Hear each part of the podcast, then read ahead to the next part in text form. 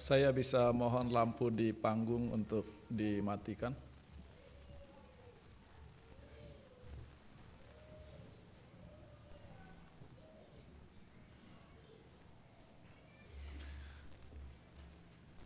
Dari sudut teologi, tema The Great Controversy adalah berkat yang paling besar yang pernah Tuhan berikan kepada gereja Advent.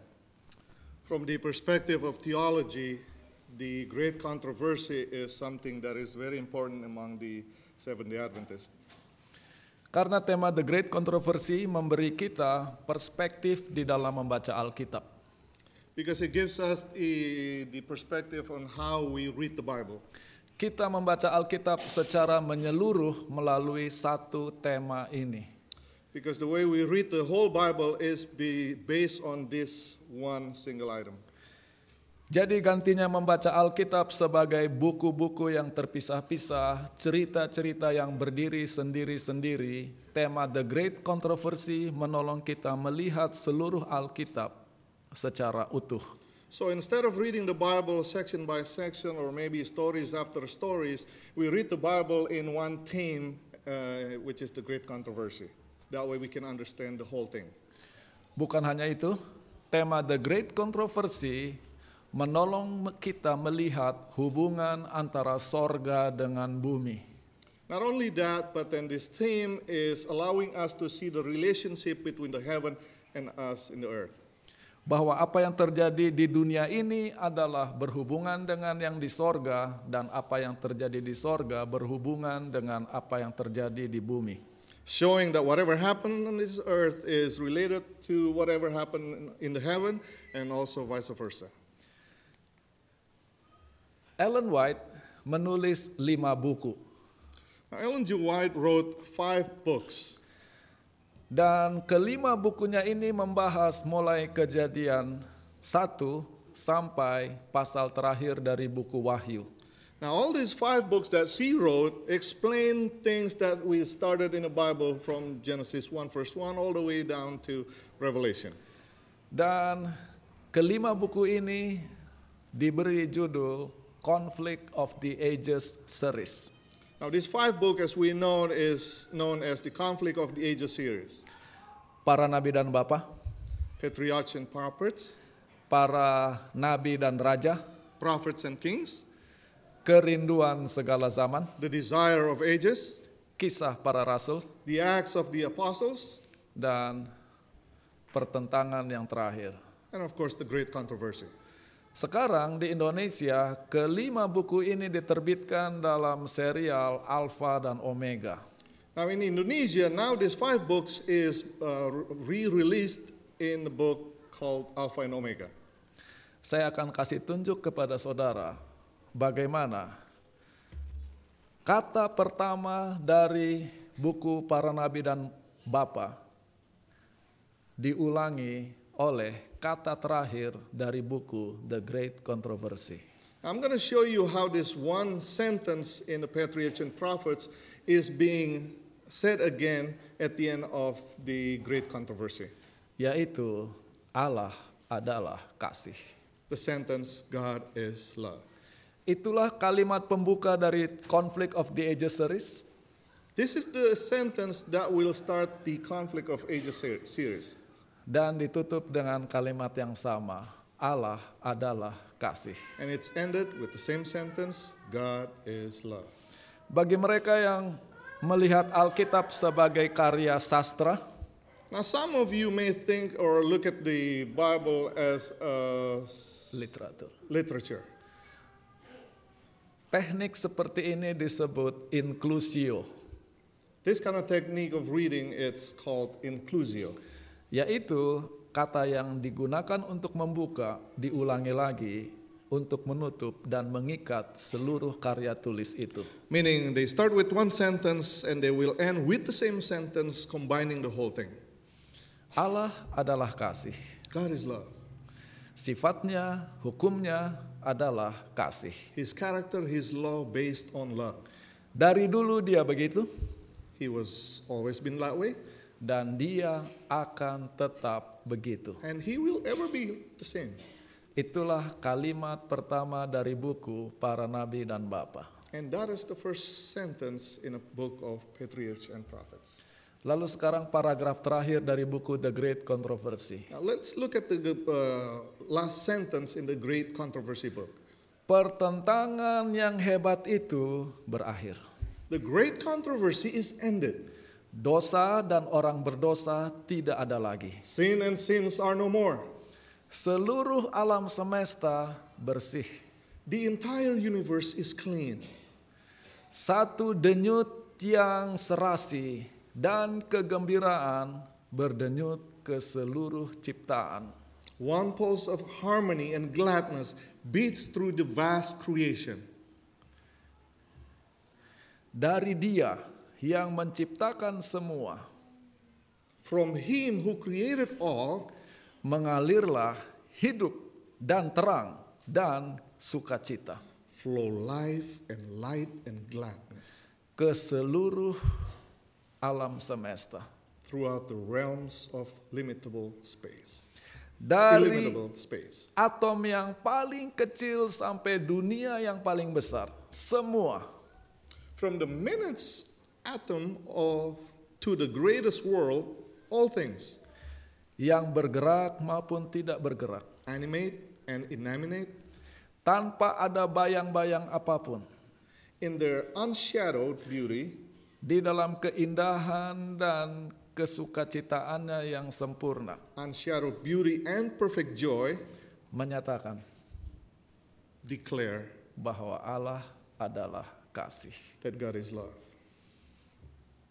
Indah bukan? It's beautiful, ain't it? Dan saat seperti inilah yang kita tunggu. And this is what we're waiting for. Jadi, tema The Great Controversy sangat penting. So the theme of great controversy is very, very important. Hanya sebagaimana banyak berkat-berkat Tuhan yang lain, berkat Tuhan harus ditangani secara hati-hati. Unfortunately, just like any other blessings that God given upon us, we have to kind of handle it very carefully. Kalau berkat Tuhan salah disalahgunakan, gantinya jadi berkat, justru akan menjadi persoalan yang sangat besar dan tidak habis-habisnya. If we misuse these blessings, it will turn out to be a curse that will never, ever end it. Karena orang Advent terlalu hafal the great controversy. Just because most Seventh day Adventists, they know this gr- great controversy. Secara tidak sadar, mereka senang dengan kontroversi. And without realizing it, they don't realize they love this controversy. Secara tidak sadar, kita sebagai orang Advent punya mental kita melawan mereka. Without realizing, unfortunately, sometimes we think it's us against them. Gereja Advent lawan gereja luar, Maybe from the Seventh day Adventist church against other churches, Kristen lawan non-Kristen, Christianity against non Christian, Advent model saya dengan Advent model lain, my kind of Adventism against other Adventism, dan sampai ke dalam gereja pun the great controversy dibawa-bawa. and even into the church itself, we still have this great controversy between us. Dan di dalam konsep The Great Controversy, And this, in this concept of great controversy, sebagaimana judulnya, konflik antara yang baik melawan yang jahat. just like the title says, it's, it is the conflict between good and evil. Selalu kita di bagian yang baik dan orang lain selalu yang jahat. And we always think that, oh, us, we always be on the good side and everybody else be on the evil side. Tidak pernah kontroversi ini digunakan dalam konsep saya yang jahat semua orang baik. It's never in our mind that thinking, oh, we're the evil one, everybody else are the good ones. Selalu saya yang baik dan semua orang yang salah. It's always me or I am the good one, everybody else are the evil one. Bahaya dari mentalitas The Great Controversy And the danger of this mentality Sebetulnya ujung-ujungnya kedua kelompok jadi tidak berbeda satu sama lain. At the end, both sides are pretty much the same. Kalau yang satu menyerang, yang lain juga menyerang. If one s- start the fight, some, the other person will start the fight too. Kalau yang satu sakit hati, yang lain juga sakit hati. If one hurt their feeling, then somebody else will hurt their feeling too. Cuma beda label saja, tetapi akhirnya kelakuan tidak berbeda. It's maybe it looks different, but at the end, their character are the same. Kalau saya bicara ini, hal ini sangat jelas di Alkitab. Now I'm talking about this, and it is very vivid in this Bible. Daud di pihak Tuhan. This is David. David was on God's side, Dan dia selalu perang melawan orang kafir. and he fights all the uh, hidden one. Akhirnya Daud jadi tidak berbeda dengan orang kafir. And at the end, what's going to happen? David become just like them. Orang kafir membunuh, Daud membunuh. They killed. David did the same thing. He killed. Orang kafir bikin susah, David, Daud juga bikin susah. They caused trouble. David caused trouble. Itulah sebabnya ketika Daud mau membangun Ka'bah, Tuhan tidak kasih izin And that is why when David was starting to build the um, tempel. temple, he was not allowed to do that Karena engkau adalah penumpah darah. because David spilled blood. Nanti anakmu yang bernama Damai, Salom, Salomo, dialah yang layak membangun Ka'bah. Later on, your kids, Salom or Salomo means Damai or peace, he will be the one that is going to build the temple. Kita bisa membangun gereja hanya dalam suasana damai, tidak bisa dalam suasana the great controversy. We can only build our church in a peace situation, not in a great controversy. Dengan itikatnya yang sebagus apapun, karena Daud adalah penumpah darah, Tuhan tidak izinkan dia. Whatever his motive was, God didn't allow David to build the temple. Kita menyanyi, maju tentara Isa, maju dalam perang. We sing the song Onward Christian Soldiers Marching. Marching as to War. Ujung-ujungnya, kita perang saudara. At the end, we fight against each other. Padahal bukan itu tujuan perang maju tentara Isa. But if we look at this song, it doesn't talk about that. Di Alkitab, Tuhan digambarkan sebagai seorang pahlawan yang gagah perkasa. In the Bible, we look at uh, Jesus is portrayed as a hero. Dan sebagai pahlawan, dia menggunakan segala senjata perang. As a hero, he used all kinds of uh, all kinds of shields and weapons. Satu hal yang kita tidak perhatikan adalah One thing that we didn't notice, which is semua perlengkapan yang dipakai Tuhan tidak ada perlengkapan untuk menyerang atau membunuh. Semua hanya perlengkapan pertahanan. all the things that he put on is not to attack or to kill, but then to defend. Dia mengenakan baju sirah, He used a breastplate, dia mengenakan ketopong, put on a helmet, dia pakai baju perang, he put on a garment, dia pakai jubah. and he put on a mantle. Hanya itu baju perang, hanya itu perlengkapan perangnya. That is it. That's all he put on to go to war. Tidak ada tombak, tidak ada panah, tidak ada pedang. There's no spear, there's no arrow, there's no machete, anything else. Karena perang the great controversy bukan untuk menyerang orang lain apalagi untuk menyakiti orang lain. Because the war, the great controversy, is not to hurt someone, to kill someone. Itu di Alkitab Perjanjian Lama. And that is what we see in the Old Testament. Dan itu perlengkapan yang dipakai oleh Tuhan. And that's what Jesus put on. Lalu di perjanjian baru, dari Tuhan pakai perlengkapan perang, kita disuruh pakai perlengkapan perang. Now, in the Old, uh, the New Testament, God put on all this stuff, and He asked us to put on the same thing. Tapi sekali lagi kita perhatikan yang dipakai adalah perlengkapan untuk pertahanan. And again, as we notice, things that God asks us to put on are the things that we put on to defend ourselves Baju zirah the breastplate dan ketopong. and the helmet. Hanya itu. That is it.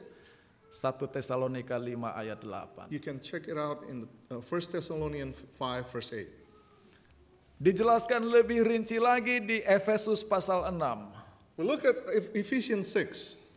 It's more detail there. Disuruh pakai ikat pinggang, You are asked to put on your girded, on your waist, baju zirah, and the breastplate, of course. pakai sepatu. Put on your shod on your feet. Sekarang ada topik tambahan. Perisai, Now it's added one thing put on your shield. kembali pertahanan. And of course, that's to defend something. Ketopong, A helmet. Lalu saudara bilang, sekarang kita disuruh menyerang, dikasih pedang dan guna pedang adalah untuk membunuh. Now you're saying, now we are asked to put on a sword. And what is the sword for? To kill someone, right? Sabar dulu. Just wait a minute. Kita disuruh pakai pedang. We are asked to carry our sword. Apa pedangnya? What is it? Firman Allah. It is the word of God. Dan pedang itu diarahkan kemana? And what we are aiming the sword at? Dikatakan bahwa firman Allah itu lebih tajam daripada pedang bermata dua. It is saying that in Hebrew 4, verse 12, it says the s- sword is even Double edge. double edged. Dan memisahkan jiwa dari roh. Let's read it. For the word of God is living and powerful and sharper than any two edged sword, piercing even the division of soul and spirit, membedakan pertimbangan dari pikiran hati. joints and nar- marrow, and discern of the thoughts and intents of the heart. Kita. Us. Jadi kemana pedang itu diarahkan? So, where are we aiming the sword at? Bukan dipakai untuk tusuk orang, pedang itu disuruh tusuk kita. It is not to be pointed against somebody else, but then it's towards ourselves. Untuk membedakan pertimbangan dan hati kita, benar atau salah. To discern the thoughts and intents of our hearts. Jadi, the great controversy adalah peperangan melawan diri sendiri bukan untuk menyerang orang lain. Therefore, the great controversy is not talking about we against them, but then it's for our, ourselves. Tuhan Yesus punya perumpamaan dan mungkin perumpamaan ini adalah perumpamaan terbaik yang menggambarkan the concept ah, the great controversy di dalam gereja. There's par- one parable that Jesus showed us, and it probably can be used to uh, talk about, about the problem in the church. Ada seorang punya ladang dan dia menama- ah, menanam benih gandum di ladangnya. There's a farmer who planted the seed in his yard, field, Tetapi kemudian hamba-hambanya melihat bahwa ada pihak lain yang menanam lalang. but then his employee saw that there's somebody else uh, planting something else. Lalu hamba-hambanya tanya, "Tuhan, boleh kami cabut lalang itu?" So then the servant said, Do you want us to go and take him out? Pemilik ladang berkata, "Jangan. And he said, No. Kalau dicabut, gandum itu akan ikut terjabut pada waktu kamu mencabut lalang." No, lest while you gather up the tares, you also uproot the wheat with them. Biar keduanya tumbuh sama-sama Let both of them grow together sampai nanti masa penuaian. until the harvest come. Ada seorang namanya Robert McIver, There's somebody called Robert McIver.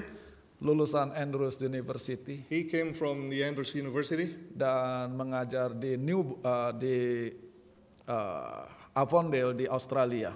He's teaching in one of the uh, school in Australia, Avondale. Dan inilah komentar dia tentang perumpamaan tadi. This is what he said about the parable that we just read. Menurut perumpamaan Tuhan Yesus itu, according to the According to the parable, anggota gereja tidak otomatis anggota sorga. the membership of this community or the church is not coterminous with the membership of the future kingdom. Gereja sekarang ini terdiri dari anak-anak kerajaan sorga dan anak-anak jahat. The present kingdom that we have as membership, where the children of the kingdom and the children of the evil are so inextricably intermingled now. Mereka begitu tercampur sampai tidak bisa dilihat dan dipisahkan siapa adalah siapa. They are so intricable, intricably intermingled that they will not be separated until the last judgment. Sampai nanti ketika penghakiman terakhir baru kelihatan siapa anggota siapa. Until the last judgment, then we can see which is which. Tetapi selama belum kedatangan Tuhan, kita tidak bisa menghakimi siapa yang baik dan siapa yang jahat. But till then, the community of faith will be made up of both types of individuals. Sekarang bagaimana kalau ada anggota-anggota yang hidupnya tidak mengikuti standar-standar Kristen? How about those members that not living according to the Christian uh, standards? Di dalam Injil Matius diberi instruksi yang jelas. In the book of Matthew, it's given a vivid uh, explanation about this. Matius 18 ayat 15 sampai 17. Matthew 18, verse 15, all all the way to 17. Kalau pelanggarannya terlalu parah, maka dengan berat hati mereka harus dikeluarkan dari keanggotaan jemaat. And of course, if it's so severe that the individual should be excluded from the community, Itu menurut Matius 18 ayat 15 sampai 17. that's according to the book of Matthew. Tetapi pada saat yang sama, Matius 18 juga berbicara tentang mengampuni 70 kali 7. But at the same time, in the book of Matthew, it's also talking about how we have to forgive 70 times 7. Maka sampai akhir zaman, gereja terdiri dari campuran antara yang baik dan yang jahat. So, till the end of time, the community of church will remain a mixture of good and evil. Dan oleh karena itu, And therefore, Tuhan tidak pernah memberi hak kepada satu orang pun untuk mencabut lalang dari antara gandum. God will never agr- grant us to take out the uh, tares from the wheat.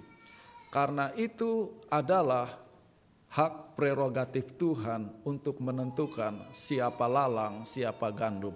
It is not our problem to do that, but then His. Tidak ada seorang pun yang berhak menyatakan diri sebagai polisi rohani di dalam gereja. There's none of us can say, "Oh, I am the police in the church that can separate uh, the tares from the wheat." Kita harus tunggu sampai akhir zaman. We have to wait till the end of time.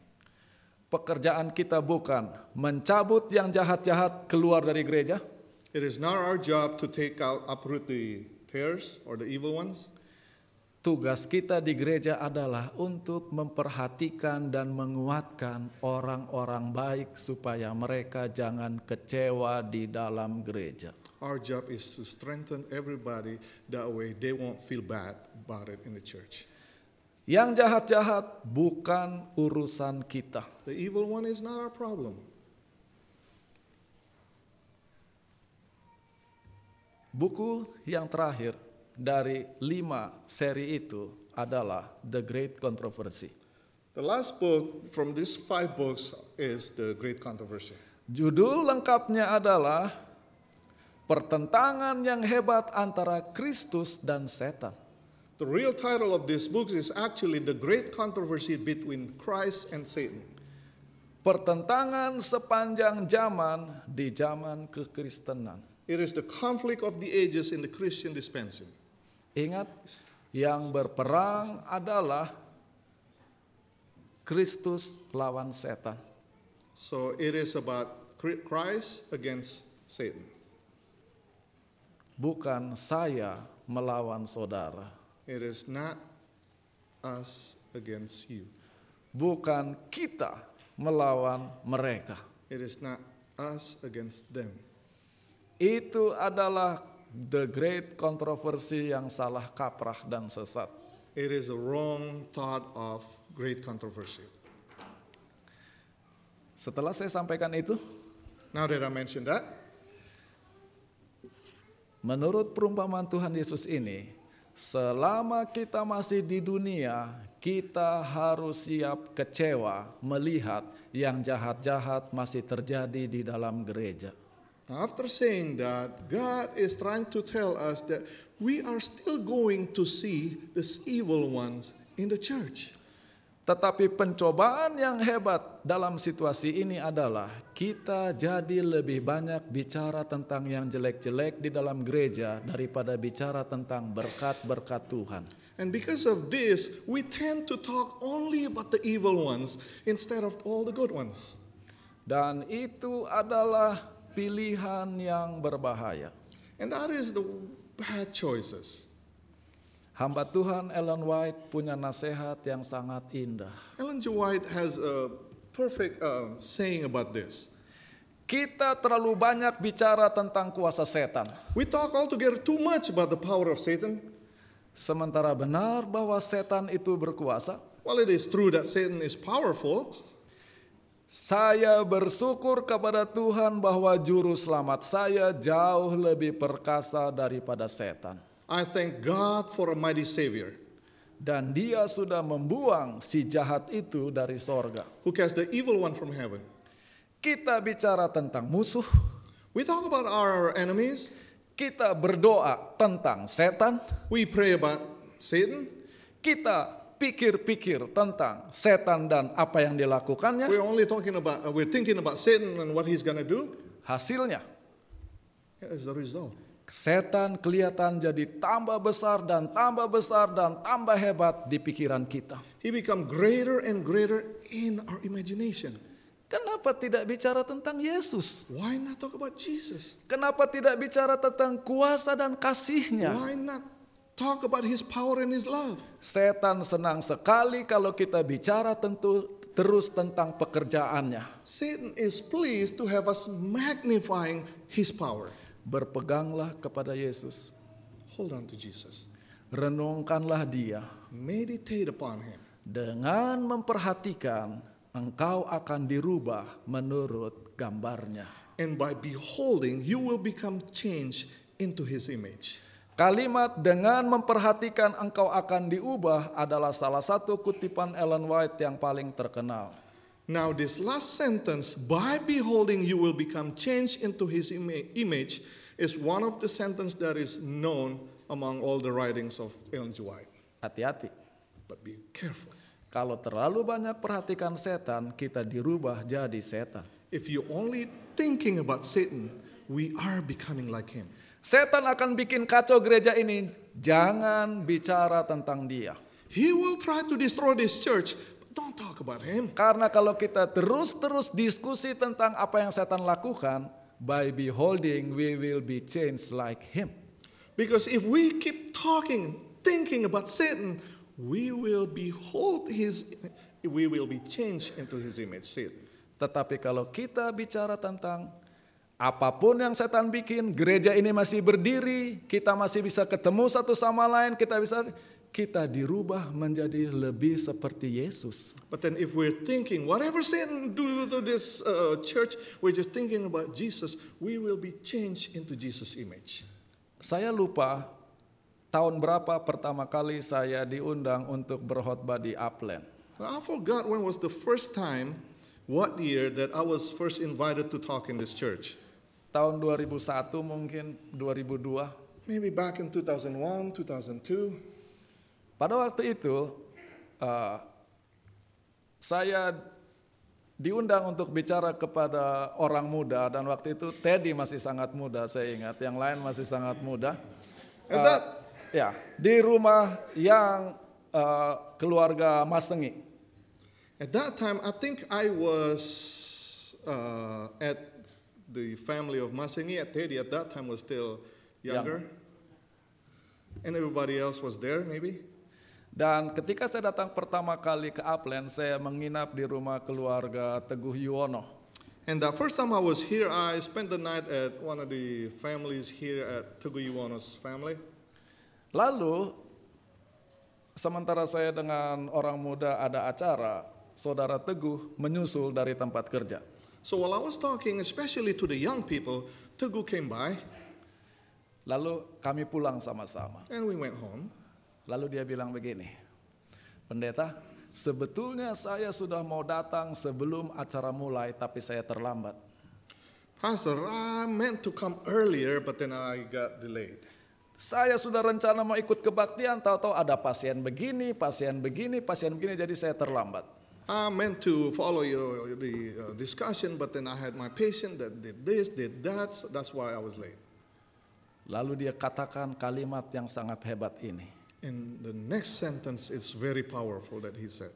Ini memang pekerjaan setan. This is all because of Satan. Lalu saya jawab, And then I answered, Teguh tolong jangan sebut-sebut nama temanmu itu. Tego, please don't mention your friend's name. Kalau kamu terlambat ke gereja, kamu bilang itu pekerjaan setan, bangga dia. Because if you going to church late, he's proud of that. Kalau di gereja ada keributan, kita bilang pekerjaan setan, bangga dia kalau namanya disebut-sebut. If in the church we fight each other, he proud of that because we talk about him. Apapun yang dia bikin, jangan pernah sebut nama dia supaya dia rasa tidak diperhatikan dan dia pergi dari sini. Whatever he does, just don't talk about him. That way he can leave us alone. Itulah the real, the great controversy. That is the great controversial that we are facing. Seringkali kita merasa ingin berjuang demi kebenaran. Sometimes we want to fight for the righteousness. Kebenaran bukan untuk diperjuangkan, This righteousness is not for us to fight. untuk dilakukan. It is for us to do. Karena kalau kita berjuang untuk kebenaran, akhirnya kita salah-salah berjuang dan akhirnya tidak benar juga. Because if we're trying to fight for righteousness, i- it is wrong, and at the end, we don't get nothing. Dan kita kira kalau kita bisa menolong Tuhan untuk menyingkirkan orang-orang jahat ini, Tuhan akan segera datang. We think if we fight against all these evil things, God will come sooner. Kalau itu yang terjadi, And if that happens, Tuhan hutang budi sama kita. God will owe us something, right? Tuhan, saya yang bikin kerajaanmu datang karena saya yang sudah menyingkirkan semua yang jahat ini. Jesus, it is because of me. You owe me because I get rid of all these evil stuff. Sudah terbalik, sudah kita jadi juru selamatnya Tuhan, bukan Tuhan juru selamat kita. Now, who's the Savior? Us or Him? Di Daniel 8 ayat 25. Now, in Daniel 8, verse 25, it says, Diceritakan tentang kuasa kejahatan yang sangat hebat. it talks about all this powerful evil that is so great. Dan cara kerja dari kuasa ini bisa kita lihat di mana-mana. And the power of this evil stuff, we can see it everywhere. Lihat, Let's look at this. karena akalnya penipuan yang dilakukannya berhasil. He will cause this seed to prosper, Dan dia akan membesarkan diri dalam hatinya. and he will consider himself superior. Dia akan membinasakan banyak orang. He will destroy many Dia akan menghujat melawan Tuhan. and stand against the prince of princes. Tapi dikatakan, dia akan jatuh, But it says he will be destroyed, dia akan hancur he will go down, tanpa perbuatan tangan manusia. but not by human power. Artinya apa? What does that mean? Sehebat apapun kuasa kejahatan, dia akan jatuh sendiri tanpa didorong oleh siapa-siapa. It doesn't matter how great the power of Satan, he will go down not because of human power. Dia jatuh sendiri. He will fall automatically. Kalau dia ma- mau jatuh sendiri, kenapa kita harus repot-repot bikin jatuh dia? Toh dia akan jatuh. Now, if he's about to fall, why bother trying to make him fall? Itulah the great controversy. That is the great controversy. Di Daniel 2 dikatakan, kerajaan sorga akan datang bagaikan batu yang lepas tanpa pertolongan tangan manusia. In Daniel 2, it says, The kingdom will come, but not by human hands. Kita tidak menolong datangnya kerajaan sorga dengan menyingkirkan orang-orang yang kita kira jahat. Itu bukan urusan kita. There's nothing that we can do by getting rid of some of this evil one to make Jesus come sooner. It's not our problem. Itulah sebabnya kita diajar berdoa, datanglah kerajaanmu. That is why we were asked to pray, Let your kingdom come. Kerajaan itu akan datang tanpa pertolongan kita. Perang la- menolong Tuhan. Thy kingdom come. It will come without even us doing anything. Ada salah ada satu ilustrasi yang paling jelas menggambarkan fenomena ini. There's one illustration that is maybe very, uh, very good to explain this phenomenon.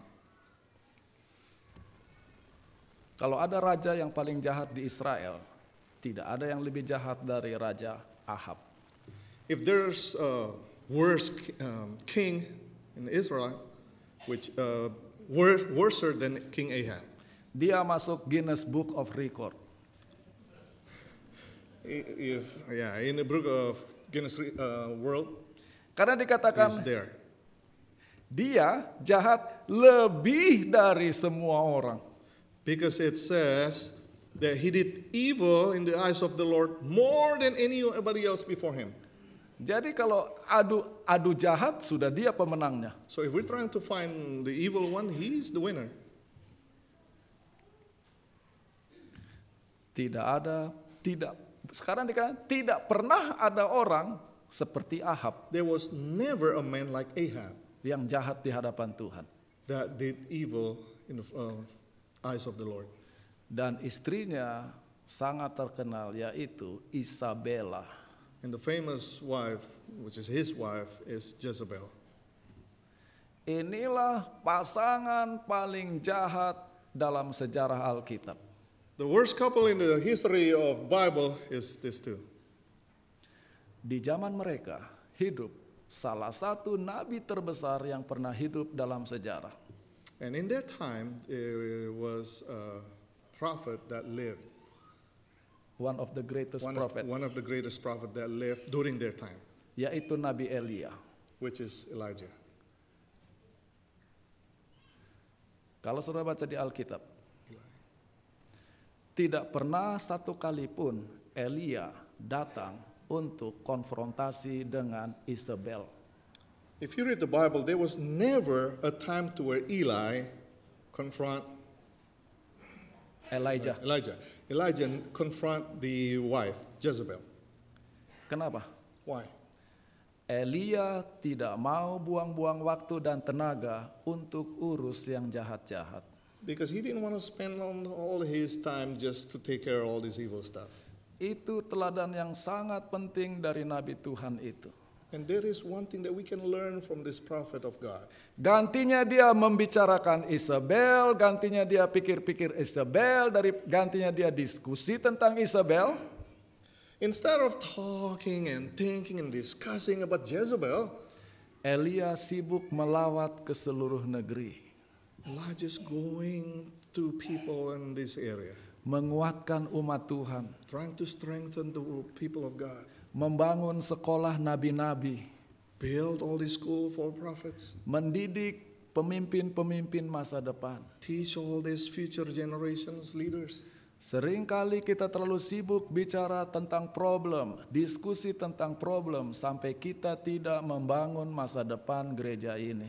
It is too often for us to think and talk and discussing about all the problems, and then we forgot to educate our kids or to think about the progress of this church.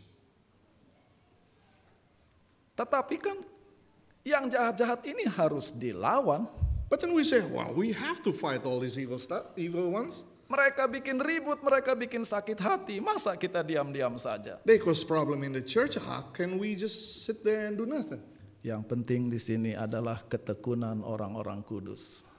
The most important thing is for us to be faithful. Lalu lihat pasangan jahat begini, matinya model apa sih? And by looking at this worst couple, how did they die anyway? Siapa pahlawan yang menolong menyingkirkan Ahab dan Isabel? Who is the he- this hero that get rid this couple, Ahab and Jezebel? Makanya kalau baca Alkitab jangan cuma Mati, eh, Mazmur 23. That is why if you read the Bible, don't just read Psalm 23. Lihat cara mati mereka berdua dan ini pelajaran yang sangat penting. Let's look at how they died, and this is one important message that we can look at. Raja Ahab bersahabat baik dengan Raja Yosafat yang raja baik. King Ahab is A good friend, friend. with a good friend with uh, a good king, which is Jehoshaphat. Jehoshaphat. Ya. Yes. Lalu satu kali Ahab ra- ajak Yosafat perang lawan Aram. So one time, King Ahab asked his best friend here to go into war against somebody else. Tetapi karena Ahab ini orang jahat seperti biasa dia penakut. But because of he is the worst evil person, usually they are they're scared. they're Uh, Coward. A coward. Jadi dia ajak perang berdua tapi dibilang kamu pakai baju raja saya menyamar jadi orang biasa. So he asked his friend to put on all his stuff to be like a king, and then he pretend to be something else. Licik kan itu. Oh, that's that's Supaya nanti kalau dicari eh, eh, that is- what's licik. That's deceitful. Yes, ya oke. Supaya nanti kalau dicari Yosafat yang terbunuh dan dia umur panjang. He's thinking that way when they l- trying to find a king, King Josephat will be killed, not him. Dasar memang orang jahat, otaknya jahat terus. And that is why his evil mind is, is he's gonna be evil all the time. Tetapi Raja Aram memberi instruksi kepada pasukannya. But then King Aram gave this order to his people. Kalau nanti kita perang, jangan kejar siapa-siapa. Cari Raja Israel yaitu Ahab. Itu saja konsentrasi kamu. Now, when we fight, don't look for anybody else except the king of Israel. Nggak bisa dicari kan? Karena Raja Israelnya menyamar. They can find him because then he is pretending to be somebody else. Lalu mereka lihat Yosafat. Then they saw Josephat, Mereka kira Yosafat adalah Ahab. Jehoshaphat. They thought he was King Ahab. Dikejarlah Yosafat. So then they chased him. Lalu waktu sudah dekat, Yosafat katanya berteriak. But when they are about to uh, catch Jehoshaphat, he screamed or he cried. Lalu waktu dia teriak, terdengar suara, lihat mukanya, oh ini bukan Ahab. So when he cried out, the, these people saw him, oh, this is not the king of Israel. Maka mereka tidak jadi mengejar Yosafat. Yosafat selamat. So then they left him alone. King Jeho- Jehoshaphat is safe. Penipuan selicik apapun tidak akan mempan kepada orang yang bersandar kepada Tuhan. No matter what you do, there is, there is nothing that can do damage to somebody who is faithful to God. Betul dia hampir mati. Yes, he was almost killed, Betul dia dikejar-kejar. he was chased, Tetapi Tuhan punya jalan. but God has his own ways. Yang penting di sini ketekunan orang-orang kudus. If you are faithful to God, he will take care of you. Dan sekarang ceritanya jadi konyol. Now, the story becomes something else. Ada orang tidak tahu siapa katanya There's a certain man, which nobody knows, ambil panah lalu panah sembarangan ke udara. drew his bow and randomly just shoot it in the air. Dia sendiri tidak tahu kenapa panahnya lepas. He didn't even know why he did that. Tahu-tahu panah itu kena Raja Ahab yang sedang menyamar. And the arrow came and hit King Ahab, who is in disguise. Dan hebatnya Alkitab bilang anak panah itu menembus di antara baju zirahnya. And to all your amazement, it's like it's, it hits right in between his shield. Saudara-saudara, baju sirah itu dianyam ke bawah, jadi kalau ditembak dari atas nggak bisa masuk. So then the shield is, is, is, is made, it's going towards the bottom. So then if you are being hit by an arrow, it's not going to hit you. Jadi orang tidak bisa mengerti bagaimana panah yang terbang bisa masuk dari bawah ke atas. So then they can't really think of how this arrow is coming from the bottom. Dan waktu dia kena panah, dia bilang, saya luka parah. And when he got hit, he said, I am badly wounded. Ayo pulang, ayo pulang. Let's go home. Orang jahat, penakut, begitu luka sedikit langsung minta pulang. Evil person is coward. You know, you get hurt a little bit, you ask to go home. Tetapi peperangan begitu ketat. But this war is so intense, Kereta Ahab tidak bisa bergerak. his chariot cannot be moved. Dan Raja Ahab berdiri di kereta terus dengan lukanya sampai banjir darah. So King Ahab kept standing up all the way, and then all his blood come uh, pouring out Sampai sorenya dia mati.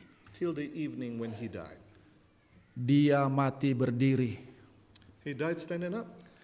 Orang kalau meninggal biasanya disebut meninggal dengan damai. Usually, when people die, they say, "Well, you know, die in peace, rest in peace, Beristirahat dengan damai. rest in peace." Yes. Di atas tempat tidur, tutup mata, damai. Maybe in bed, nice bed, you know, closing their eyes. Ahab mati berdiri. King Ahab died while he's standing up. Itu adalah kematian yang paling sedih yang bisa dialami oleh orang mati berdiri. That is the saddest death that you can ever imagine. Standing up. Dan matinya pelan-pelan, MPP. and you're dying.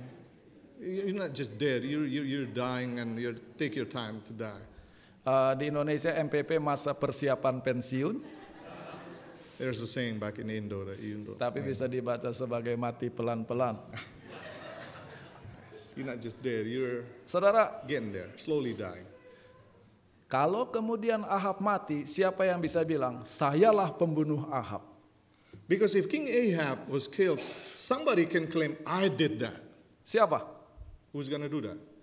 Tidak ada yang nggak tidak ada karena orang yang memanah itu tidak merasa memanah Ab, dia cuma buang panah sembarangan. Who's Who's gonna claim that I killed King Ahab? Because the one that took the arrow, he didn't even realize he did that. Bukan urusan kita mencabut lalang, lalang itu akan tercabut sendiri dan biar Tuhan yang atur. It is not for us to take the tares out of the wheat. It is not our job to do that. It is God's job to take care of it. Ahab mati berdiri di atas kereta So King Ahab died standing up. dan seumur hidupnya dia kejar-kejar dan dia siksa Elia. And all his life, he's trying to kill Elijah.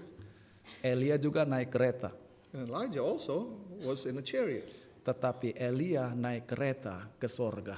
But then instead of being killed, Elijah was in a chariot going up to heaven. Sementara Ahab mati berlinang da- eh, bergel- eh, bergelimang darah di atas kereta. While Ahab bleeding, dying on chariot. Tidak usah pikir-pikir yang jahat-jahat, mereka mati konyol sendiri. Don't think, don't worry, don't think about all the evil ones. They will die anyway. Sekarang Isabel, Let's look at Jezebel. Yehu panglima perang mau jadi pahlawan. Jehu is a command, uh, commander. He He's wants trying to, be a hero. Dia mau cari Isabel. He's looking for Jezebel. Isabel pandang enteng dia. Jezebel look at him, look down on him. Mau dibunuh justru Isabel katanya berdandan. Artinya dia tidak takut. She was about to be killed instead, but he, she was just making herself even better, look beautiful. Lalu dia lihat dari jendela kepada Yehu. And she looked down out the window to Jehu. Lalu Yehu bilang, siapa yang ada di pihak saya? And Jehu said, Who is on my side? Lalu ada dua tiga orang yang sedang lewat di situ, lihat Isabel di jendela, mereka buang Isabel dari jendela. So these three officers looked down at him. They threw her down. Waktu dia dilempar, badannya terhantam dinding, lalu jatuh ke bawah, lalu banyak keret- eh, kuda di situ. Dia mati diinjak-injak kuda. So uh, her body got thrown to the wall, and she died while the horses run and trampled over her. Tidak perlu ditusuk dengan pedang, tidak perlu dipanah, tidak perlu di eh, tombak, mati diinjak kuda. You don't have to do anything to her. You don't have to use the spear or sword or anything. She died while being trampled under the uh, horses' hooves. Lalu Yehu yang habis perang ini kelaparan. So Yehu, after this war, he was uh, hungry. Jadi dia bilang, ya nantilah kita urus itu kita makan dulu. So then he said, "Well, we'll take care of her later. Let's go eat." Habis makan dia bilang, sekarang urus mayat Isabel. Then after they eat, they say, "Okay, now we can take care of her." Waktu mereka cari mayat Isabel yang ada tinggal kepala sama tapak tangan dan tapak kaki. Seluruh badannya hilang. But when they went to bury her, they found nothing more of her than the skull and the feet and the palms of her hands. Sisanya dimakan anjing semua. The rest be- was eaten by all the dogs. Tidak ada orang yang bilang, saya pembunuh Isabel. No one can claim, I killed Jezebel. Kuda yang bunuh Isabel, anjing yang bunuh Isabel. The horse, the dogs. killed Itulah Jezebel. akhir dari wanita paling jahat dalam sejarah. Bukan urusan kita membunuh mereka. That's what's going to happen to the worst people in the Bible. It is not our problem to take care of them. Dan waktu Yehu mendengar ini dia bilang, sudah benarlah firman Tuhan yang disampaikan melalui Nabi Elia. So when Jehu heard this, he said, This is the word of God, and it is true. Urusan kita adalah bergantung kepada firman Tuhan. Now, uh, one thing that we can do is to hang on to him, to Jesus. Pelihara, kuatkan yang baik-baik. Tidak usah pikir dan bingung tentang yang jahat-jahat. Just keep think talk about all the good things. Don't talk about or think about all this evil stuff. Itu urusan Tuhan. That is God's problem. Nanti Now later on, akan tiba waktunya there will be a time ketika keselamatan, when salvation, kemuliaan, glory, dan kekuasaan and power di tangan Tuhan sepenuhnya. belong to our God completely. Sekarang belum. It is not this time. Sekarang kita masih sering lihat bahwa kekuatan jahat seperti lebih kuat dari kekuatan yang baik. This time sometimes we think the evil power is Strong. is stronger than the uh, power of the good ones. Membuat kita frustrasi, And sometimes it makes us frustrated. membuat kita geram, Mm, Sometimes it makes us mad. membuat kita panik. and maybe sometimes we panic. Tetapi cerita Elia, Ahab, dan Isabel mengingatkan kita, biar Tuhan yang urus itu. But the story of Elijah, King Ahab, Jezebel remind us that we don't have to think about them. God will take care of them. Urusan kita adalah jadi orang baik. For us, it to be a good person. Tuhan memberkati. May God bless us all.